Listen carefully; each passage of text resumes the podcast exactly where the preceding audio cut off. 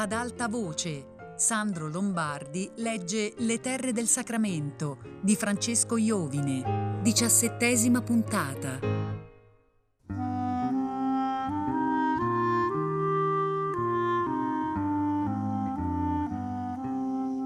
La primavera divenne ferma a Calena dopo il vario comportamento marzolino. Nella pace del sole tiepido fiorirono i gerani e le rose alle finestre e sulle altane. La città si rivestì, ancora una volta, della sua decrepita giovinezza. Per la Pasqua tornarono da Napoli Gino Pistalli, Sergio Iannaccone, Meola Ardente, e si videro in giro con Elpidio, Ferdinando e Gesualdo. Pareva che fossero tutti convinti che nelle prossime settimane l'Italia sarebbe entrata nella rivoluzione. Era incominciato da mesi il processo contro quelli che impedivano all'Italia di essere il più grande paese del mondo. Notizie di eccidi arrivavano da ogni parte. Si venivano costituendo corti marziali di giovani che indossavano la camicia nera e frugavano il paese in ogni angolo. Entravano in conflitto con turbe di malfattori che rispondevano a quest'opera santa di risanamento con una ferocia terribile. C'erano, in luoghi lontani, tribunali segreti che emettevano giudizi sommari e irrevocabili. I giudicati non rivedevano mai la luce del sole, ma dappertutto sorgevano squadre di giovani purissimi che avevano già dato il loro sangue per la bandiera tricolore, che lo avrebbero dato ancora perché risorgessero i morti, e non solo i morti recenti, ma anche quelli seppelliti duemila anni prima, gli eroi che avevano dettato le leggi al mondo e avevano portato il nome di Roma ai quattro angoli dell'universo.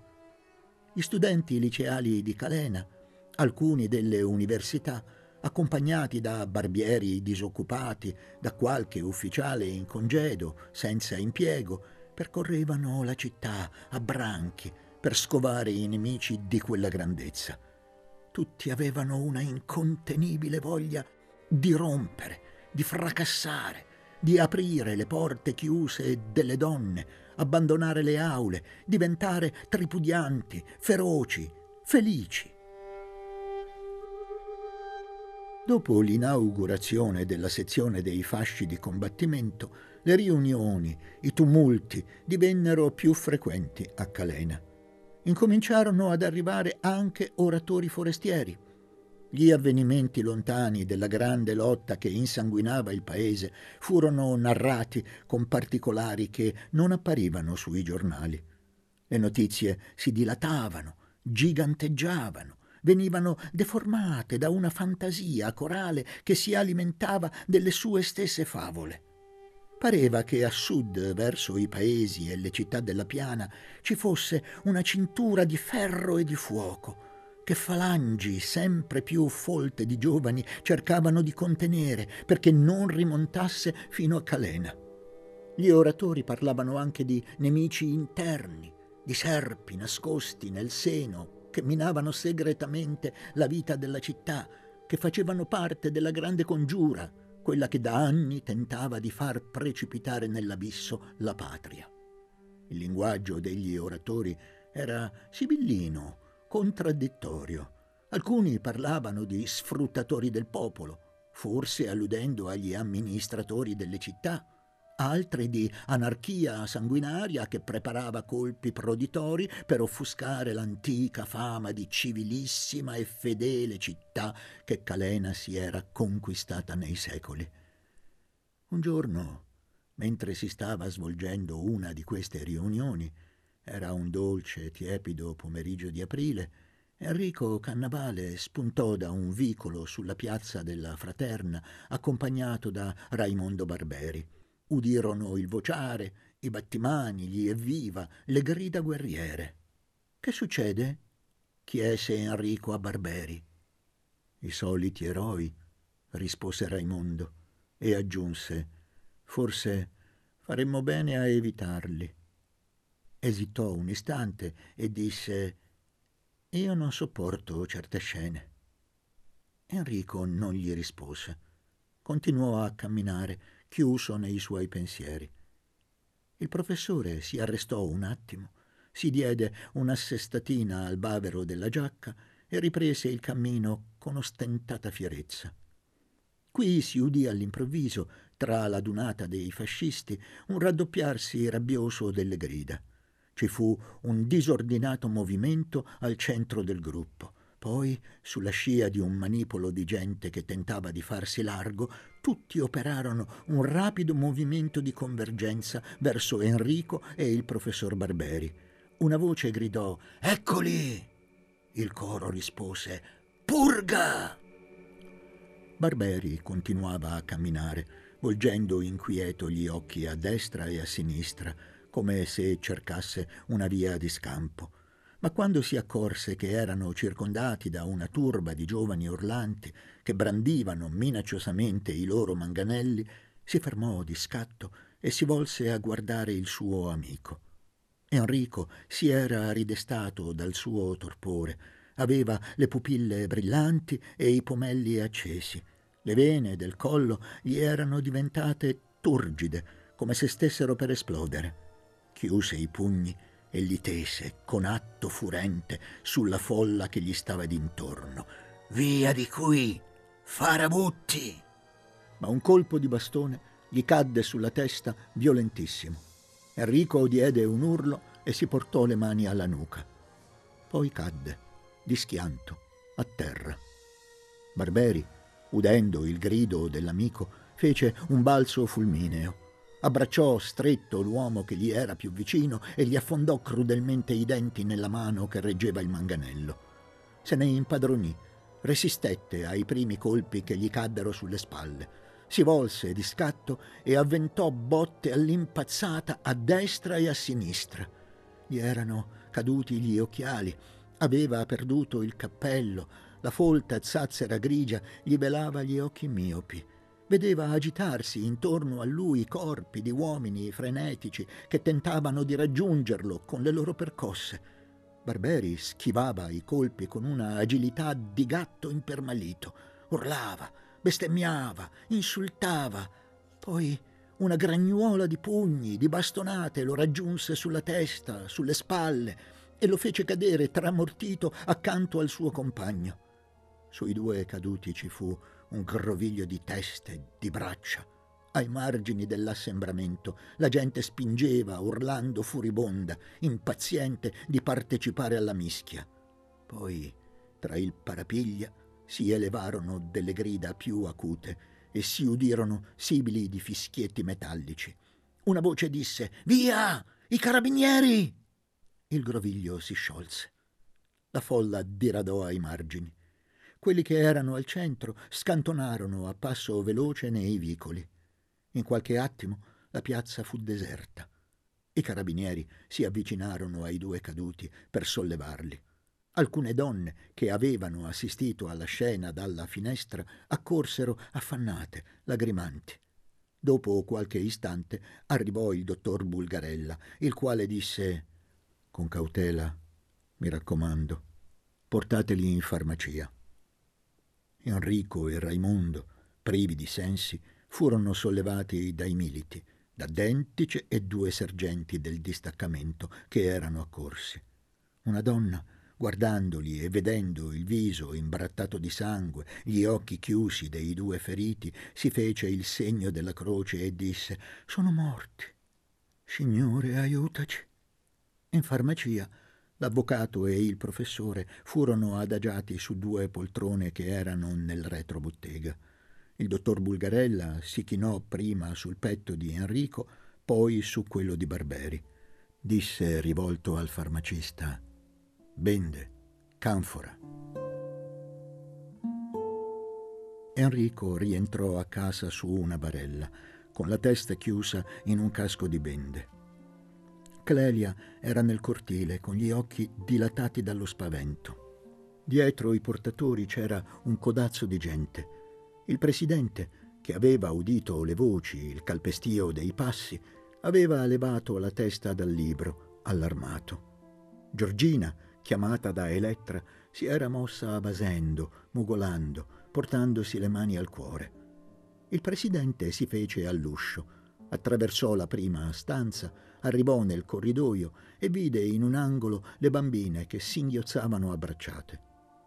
Gianfilippo gli passò accanto come un puledro impazzito. Il vecchio si diresse con il suo passo lento, leggermente stecchito, verso il luogo da cui provenivano i pianti, il calpestio, il vociare sommesso. Arrivato ai limiti del corridoio di destra, il suo passo divenne ancora più esitante. Procedeva cautamente, appoggiandosi al muro, come se un pericolo certo lo sovrastasse via via che si avvicinava al ballatoio. Si fermò, si mise la mano sull'orecchio destro a conchiglia, concentrò tutta la sua attenzione. Poi scosse la testa come se, avendo compreso esattamente l'accaduto, fosse incerto sul partito al quale appigliarsi.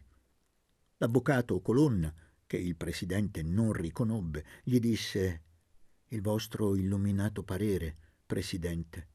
Come si può parlare di provocazione a proposito di due onorati cittadini?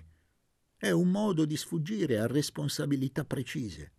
Ho già chiesto un'udienza al procuratore del re». Il presidente lo fece finire, poi gli strinse calorosamente la mano e continuò a farsi strada fra la gente che affollava l'anticamera. L'avvocato Colonna tentava di raggiungerlo, insinuando la sua pancetta assestata ed energica in mezzo alla siepe dei corpi. Il presidente se lo ritrovò alle spalle, si sentì prendere per un braccio, si volse di scatto. «Bisogna che voi interveniate», disse con foga l'avvocato. «Occorre telegrafare al ministero. Autorizzatemi, lo farò io stesso, a vostro nome». Il presidente lo guardò fisso e poi, all'improvviso, come se si ridestasse da un sogno, disse precipitosamente: «Ma che è stato?» «Voi non sapete nulla, nulla!» esclamò piagnucolando l'avvocato Colonna. «Non vi hanno avvertito, ed era il primo dovere. Lo hanno aggredito i soliti Facino Rossi». «Ho capito», fece il presidente e lo lasciò di nuovo. Voltò a destra, aprì una porta ed entrò nella stanza attigua alla biblioteca. Appena entrato, levò le mani in alto e incominciò a gridare. Era il compagno di Titta! Era il compagno di Titta! Camminava velocemente per la stanza, continuando a gridare quella sua frase dolente. L'avvocato Colonna lo raggiunse. «Presidente, ci sono i carabinieri. Vogliono interrogare il ferito, ma le sue condizioni non lo permettono». Il presidente non lo ascoltava. Continuava a passeggiare per la stanza e a gridare confuse interiezioni verso invisibili interlocutori.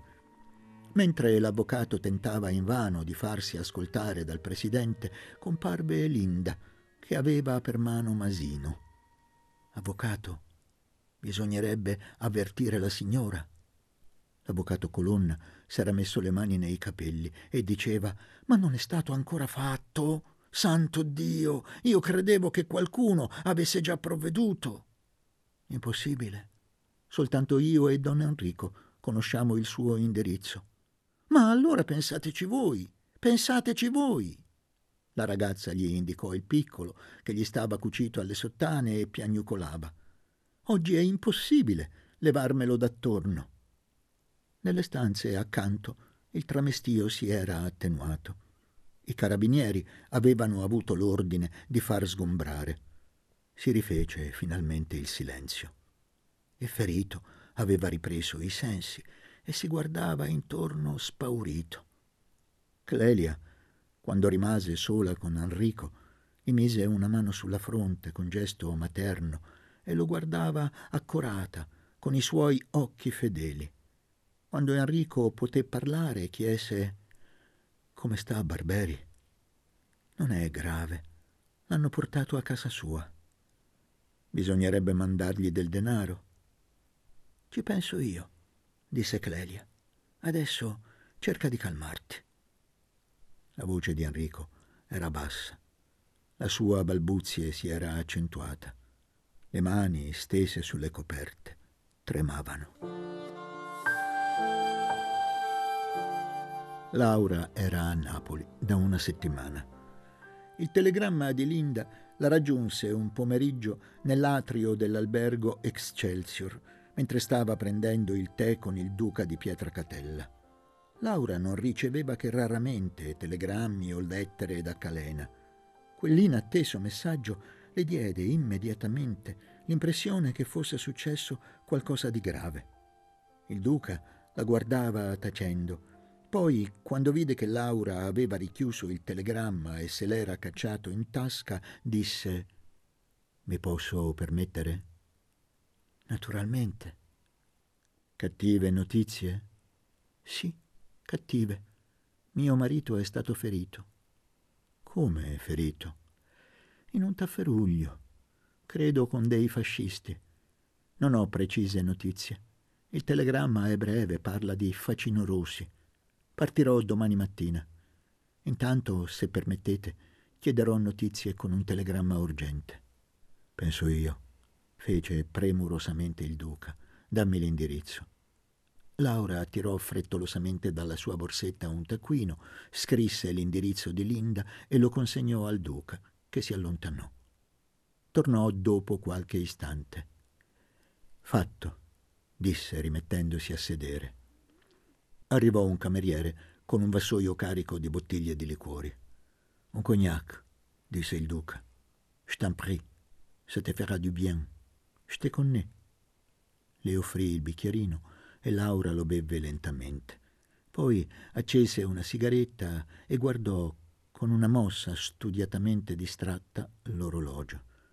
Il duca, che capiva la sua inquietudine, le disse: «Santacilia è puntuale.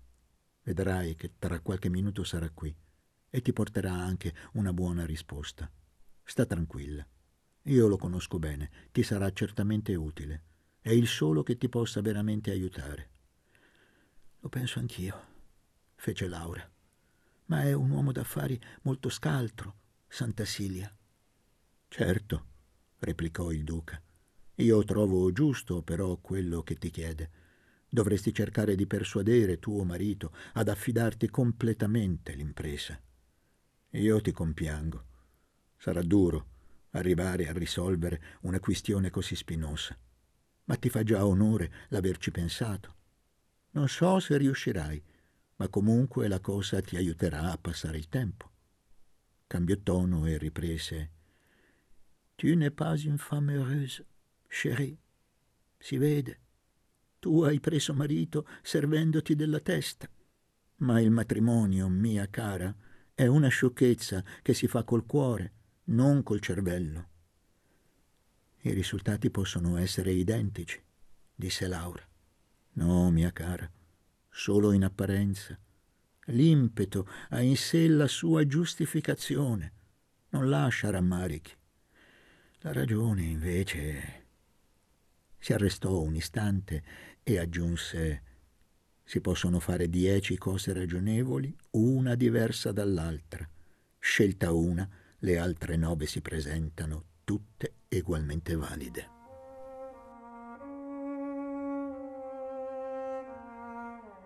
Laura guardò di nuovo l'orologio. Si era accorta di essere eccitata, debole.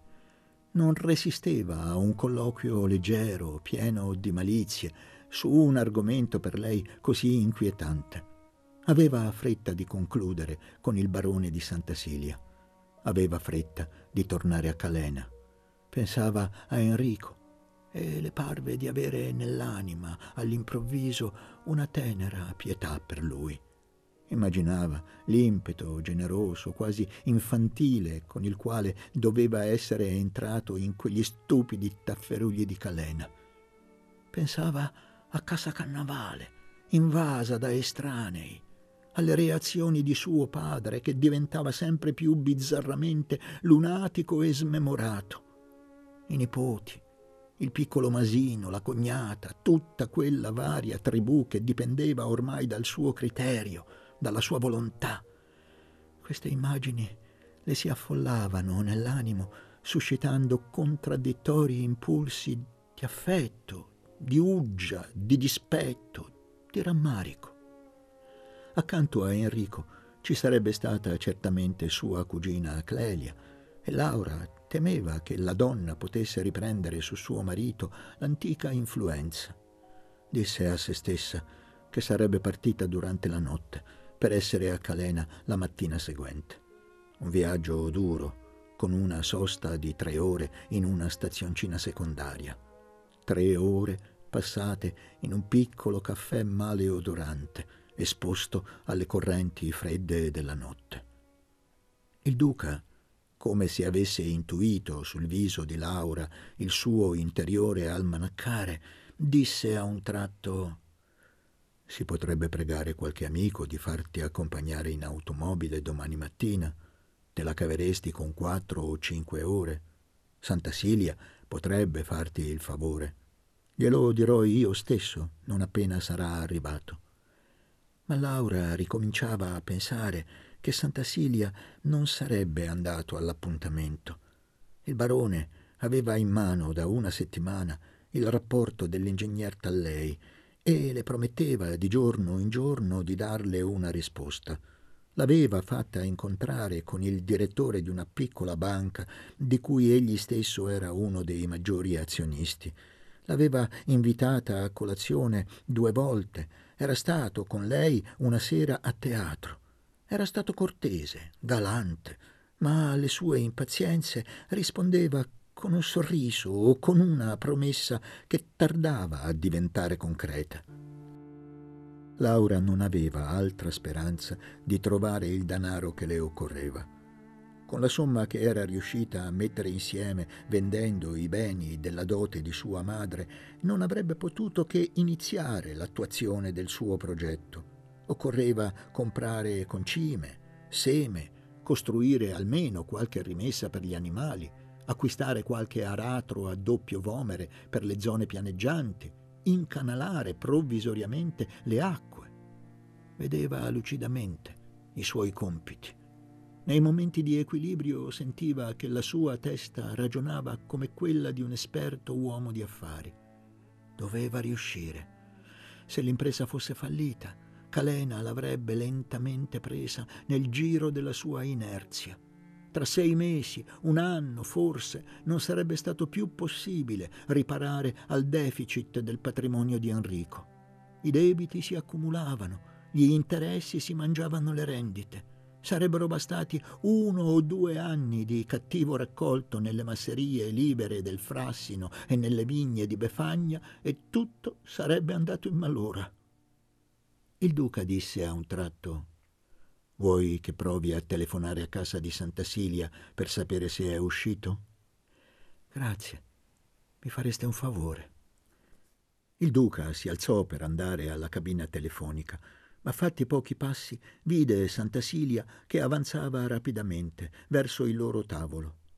«La prego di scusarmi», disse rivolto a Laura, «ma siccome prevedevo che sarebbe stata costretta a partire, ho voluto sollecitare una risposta». «Lei sapeva?» disse Laura. «Ho letto per caso sui giornali del pomeriggio. Mi pare che non sia grave. Piuttosto non riesco a spiegarmi come suo marito possa essersi trovato in un simile imbroglio. È socialista suo marito?» «No», fece lentamente Laura. «È solamente un uomo deluso. Immagino. Romano mi ha detto che è stato candidato tre volte alle elezioni politiche, con esito cattivo. Capisco, o meglio, intuisco, quello che può essere il suo punto di vista. Ma i tempi vanno cambiando». Esitò un istante e poi aggiunse: «Visto che lei non ha tempo da perdere, le dico subito che io e il direttore della banca siamo d'accordo su questo punto.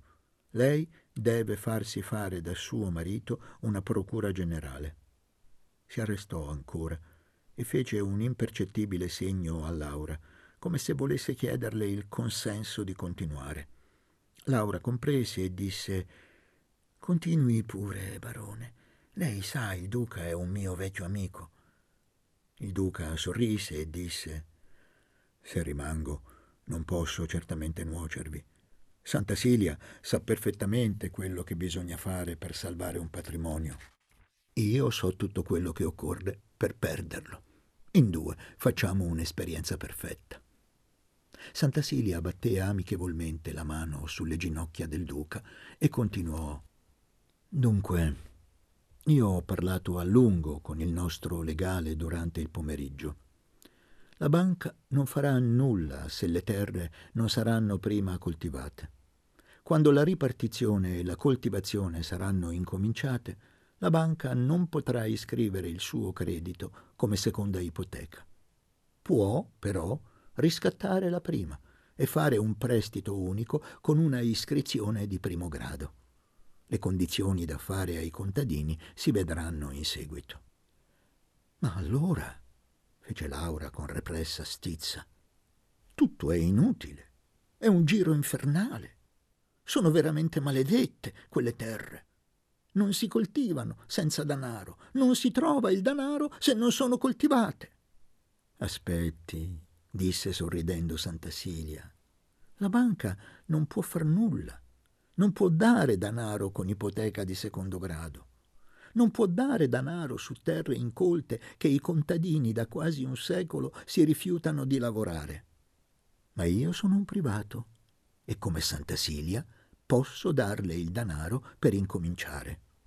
In seguito, quando le cose si saranno avviate, la banca potrà intervenire. Io la ringrazio, disse Laura. Incominciavo a credere che lei si rifiutasse di aiutarmi. Naturalmente, continuò Santacilia, lei mi farà delle cambiali. Da lei mi dice che potrebbe farle avallare da suo padre. Si era accorto che il suo tono era diventato sbrigativo e duro.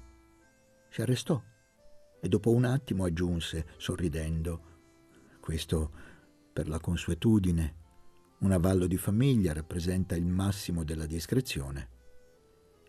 Va bene, disse Laura, accetto, e tese la mano al barone.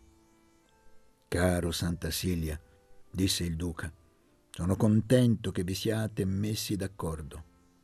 Questa è una guagliona piena di giudizio. Tu sei stato molto gentile. E hai capito benissimo che bisognava concludere per metterla in condizione di partire. Adesso falle un altro piacere. Dovresti farla accompagnare a Calena con la tua macchina. Ma certo, fece Santacilia. Le manderò la macchina alle otto. Per il danaro e gli effetti provvederà a lei. Gli scriverò domattina.